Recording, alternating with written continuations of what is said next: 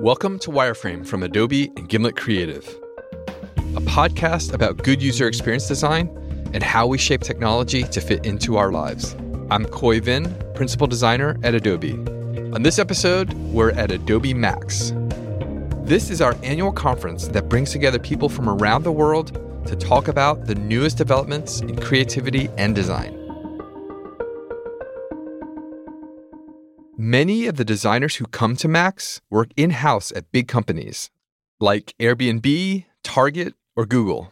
And this makes sense because life for designers at these companies is better than ever. The pay, the snacks, the foosball, yes, but even the work is more interesting too. These companies are doing design on a global scale with unprecedented impact. At the same time, there continues to be a thriving culture of independence in design. These are often smaller studios and agencies, owned and operated by designers. Here, design always comes first. So, if in house teams are more alluring than ever, it's also true that indie studios continue to be vital.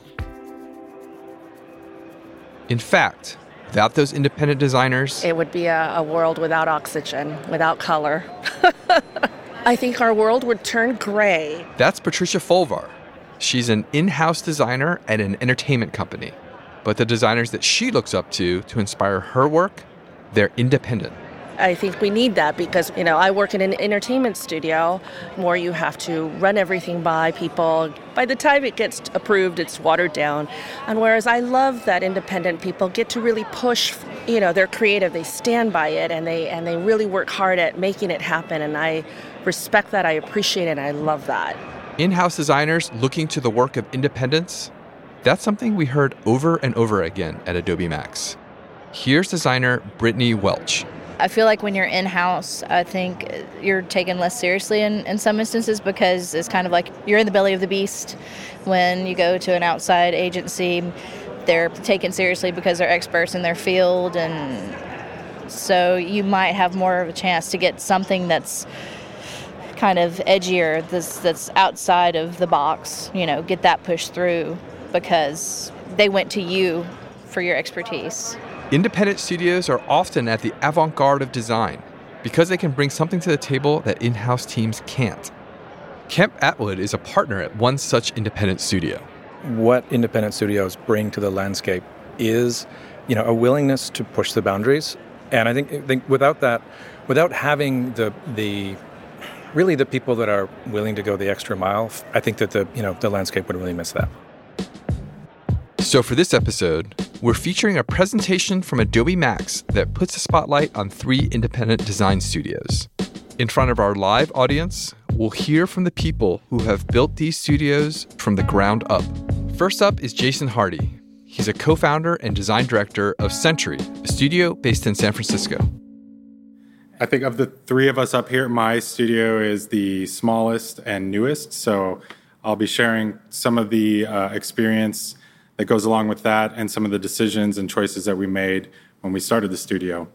So when my partner and I started talking about what we were going to do with our careers, we sort of realized that we had a few options. You could go in house for a company, go to a design studio, you could start a company or just be a freelancer. And so we started to weigh those different things. And the first thing we asked ourselves is what do we actually like and what do we value? And so, so things like creative expression, honesty, utility, all kind of bubbled to the surface. And then we talked about, well, how do we want to spend our days? We both knew that we wanted to be hands on. And I think what is sort of uh, a common scenario for a lot of designers is as you kind of move up in an organization, you become less and less hands on with the actual day to day work and you become more of a design manager. We also wanted to work on projects that had some emotional resonance and that felt like beautiful graphic design. That said, we also really value things that have a component of utility and things that work well. And then I personally have a philosophy whenever I make career decisions and choices, I try to go where I feel like I will learn the most. At the time, starting a studio was the thing that I was the most scared of, so it felt like the thing that would probably teach me the most as well. We got a studio space, we got plants, we got desks, we got posters, and we got to work. So, as we are starting to decide which projects to take on, um, it's not always easy to make those decisions. And those decisions kind of shape the tone of the studio and they shape uh, certainly the way that you spend your days. So, again, we ask ourselves a series of questions. Uh, things like can we make something remarkable? Do we like it? Does it deserve to exist? It's a big one. I think as designers, we all have a responsibility for the things that we put into the world. Does it pay money? Do we have time? Are they nice? Will we learn? Are we excited? These are all super simple questions that are sometimes surprisingly difficult to answer. So I'd say the biggest difference between working as an independent design studio versus working, say, in house is that you're going to work on a variety of projects in a variety of industries with a variety of clients and a variety of people. And not only that, but you're going to take on a variety of roles because as a smaller studio, certainly, you have to be sort of scrappy, you have to adjust, you have to be nimble. So, our philosophy is to always stay nimble, to be able to adapt to what the client needs, what is happening in the culture, what is happening with technology, and be able to kind of flex with that. So, how does it feel? How does it feel to do this work and to work as an independent designer right now and to work on this variety of things? And I would say it feels uncomfortable often. It feels like you're torn in a lot of different directions and can feel like you are sort of running on empty at times. But I think that you learn how to become comfortable being uncomfortable. But I also feel like for clients, it can feel uncomfortable as well. And that's because the way that we are communicating with clients and other designers is changing and the tools are evolving. And so now we're sharing work much more frequently. We're sharing work early when it's very messy it can feel pretty disconcerting to see some rough stuff and expect to be wowed by it. So we get comfortable with that and we teach people to just trust us and come along for the ride. And we do tailor our work and our process to the clients. We do have kind of a set process that is pretty typical and I don't think it's unique to us. The idea is that you start out with some kind of thinking and strategy, and we do a lot of talking, a lot of writing, a lot of question asking. And then the expression portion of it is when we get messy, we try a lot of different things. Eventually, you get to something that's right, and that's when you turn it into a system. And that's actually probably the hardest part because you have to sort of shepherd an idea through that process, which can be really tricky. So I think it's being comfortable knowing that you're going to start with nothing. And I think the point of all of this is that even though it can feel uncomfortable, the idea is that you're sort of in it and that you're thinking about things, you're experimenting, discovering interests and discovering skills that maybe you didn't even realize you had. The point is that you're kind of in this state of generating ideas and coming up with solutions so that as new projects come along, as new clients come along, you have sort of fuel in the tank to address those things and to do great work. So we're a couple years into it. I think for us, we intend to stay nimble, and that means being aware of where our culture is going, where technology is going, where design is going, making sure that we are doing things that feel right for us, but that also are great for our clients, and just keeping on. Thank you. That was Jason Hardy of the design studio Century, talking about how he keeps his studio nimble. Our next speaker, Jennifer Gonzalez, is a partner and director at the independent studio Hugo and Marie in New York City. She says that a big part of independent studios is a chance to collaborate, whether it's with the people you work with or the clients you work for. I primarily run business direction and business development and strategy and partnerships. Uh, we've collaborated with brands including Apple, Nike, Saint Laurent, and Rihanna. And our agency really provides uh, very sort of broad in terms of capabilities and services. It's, it includes everything like illustration, motion and film, the one kind of primary important aspect is clients and kind of what the relationship and the, the dynamic of working with clients is like.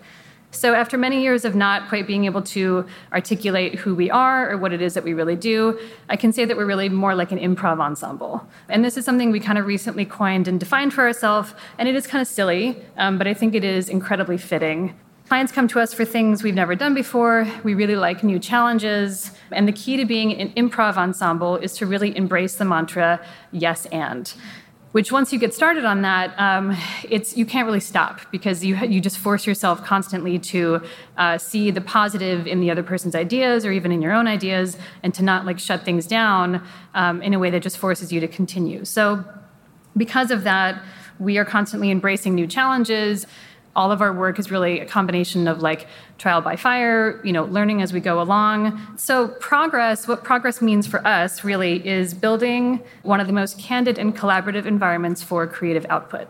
So, I will describe a little bit about our behavior and what makes us tick uh, as an independent agency. And there are a few principles that have allowed us to continue, and these are partnership, blind faith, curiosity, mistakes, and candidness.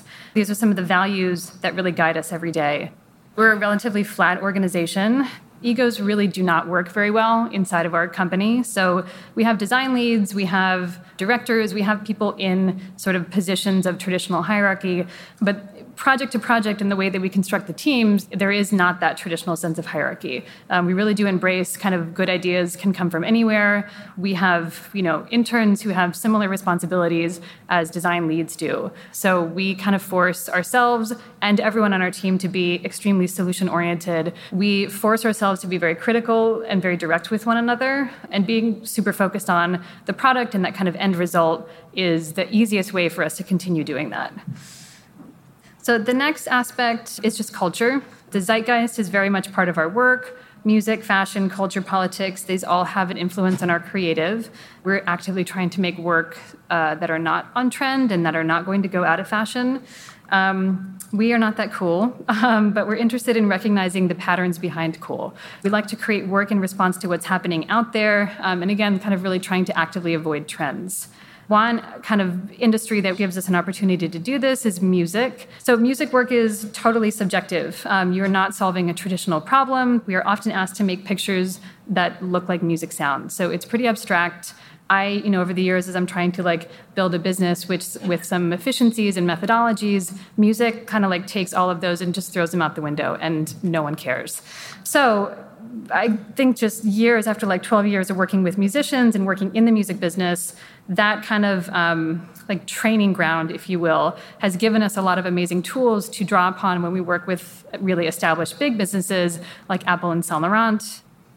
So the final notion is the sense of exchange. So everyone here knows how much that the industry um, has changed, the dominance of internal creative teams versus agencies of record, our company is by and large um, a project based business, so we don't have traditional agency of record type of relationships. We are constantly like hustling for the next project. We very much exist for our clients, and we could not exist without them. And we've been extremely lucky over the years to work with the clients that we have. We often refer to them as partners. In some cases, we're simply a design vendor, and then uh, mostly we can consider them patrons.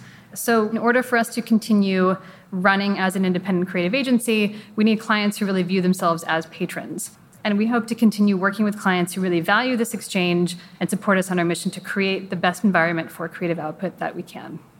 That's it. That was Jennifer Gonzalez of Hugo and Marie talking about clients as patrons. Up next is Kemp Attwood, a partner at Area 17, a studio with offices in both Paris and New York. For him, it's important to create the conditions that designers need to develop and flourish. Here's Kemp. When design isn't a priority for leadership, quality is compromised, and designers aren't motivated to deliver their best work. When designers are focused too long on a single project or problem, they become bored and burnt out. They feel marginalized and they disengage. And while there's office perks from game rooms to beer on tap sometimes compensate for this, the net result is keeping designers at work longer working later hours, rather than contributing to their personal wellness. These conditions lead to the designer being unfulfilled, but more importantly, to losing their effectiveness. So, what's the alternative? How can you create a design studio environment no matter what kind of company you're in? The first condition is that design studios put the integrity of the work first, which allows designers to focus on the craft. Independent studios chart their own path. They are founded first and foremost to serve the mission and principles of its leadership. And of course, that mission includes making money, but it also means not compromising the quality and craft of the work for profit. Here are a few of the ways we aim to maintain that integrity at Area 17. The first is that we're highly selective when deciding which work to take on. When new opportunities come in, we ask ourselves a few questions Are they adding good in the world? Is there a clear problem and is it worth solving? Do they have the time and money to make it happen? These lead to difficult but meaningful choices. Saying no to clients that might have huge budgets but just aren't quite aligned in mission. This was the case on a project we just launched for Princeton University Press. For reasons beyond our control, we didn't have the budget to finish the project to our level of standard.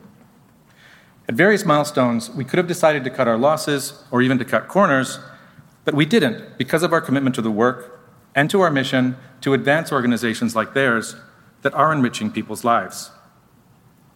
We foot the bill for the extra effort, but the integrity of the design was maintained. And the value of our work is proving true. It's still early days, but engagement is up significantly, and we're continuing to collaborate with the press on new initiatives. Design is good for business, but when push comes to shove, an independent studio doesn't compromise the work, allowing designers to focus on their craft. The second condition is that design studios work with a broad range of clients and contexts, which provides designers an environment of continuous learning. As designers, we are curious by nature. So the simple fact that independent studios are constantly engaging new clients means that we get to learn about new subject matter and design for different audiences all the time. I had coffee with Tim, a designer on our team, a few weeks ago, and he reinforced this point to me. He, he said, In my first year and a half, I've worked on data visualizations and narratives for a policy think tank, a portfolio for a revered design firm, a brand new healthcare journal, a smart TV app, and two e commerce sites one for kids and another for luxury apparel. The third condition is that design studios address clients' core challenges. Organizations bring in design studios at pivotal moments of change in their development. And this means that designers get to work on projects that can really make a difference. This is exactly what we thought was happening a few years ago when we embedded a cross disciplinary design team in house with one of our clients. We had been hired to reshape the brand and website for an international event. Our vision was to extend their web presence, and we were excited to get started. However, as the weeks passed, I began hearing some grumbling from the team. The structure within the organization was stifling our creativity. Each round was directed not at solving the challenge, but at satisfying the creative director the next level up. We kept hearing, My boss won't go for that, instead of, This isn't right for our business or users.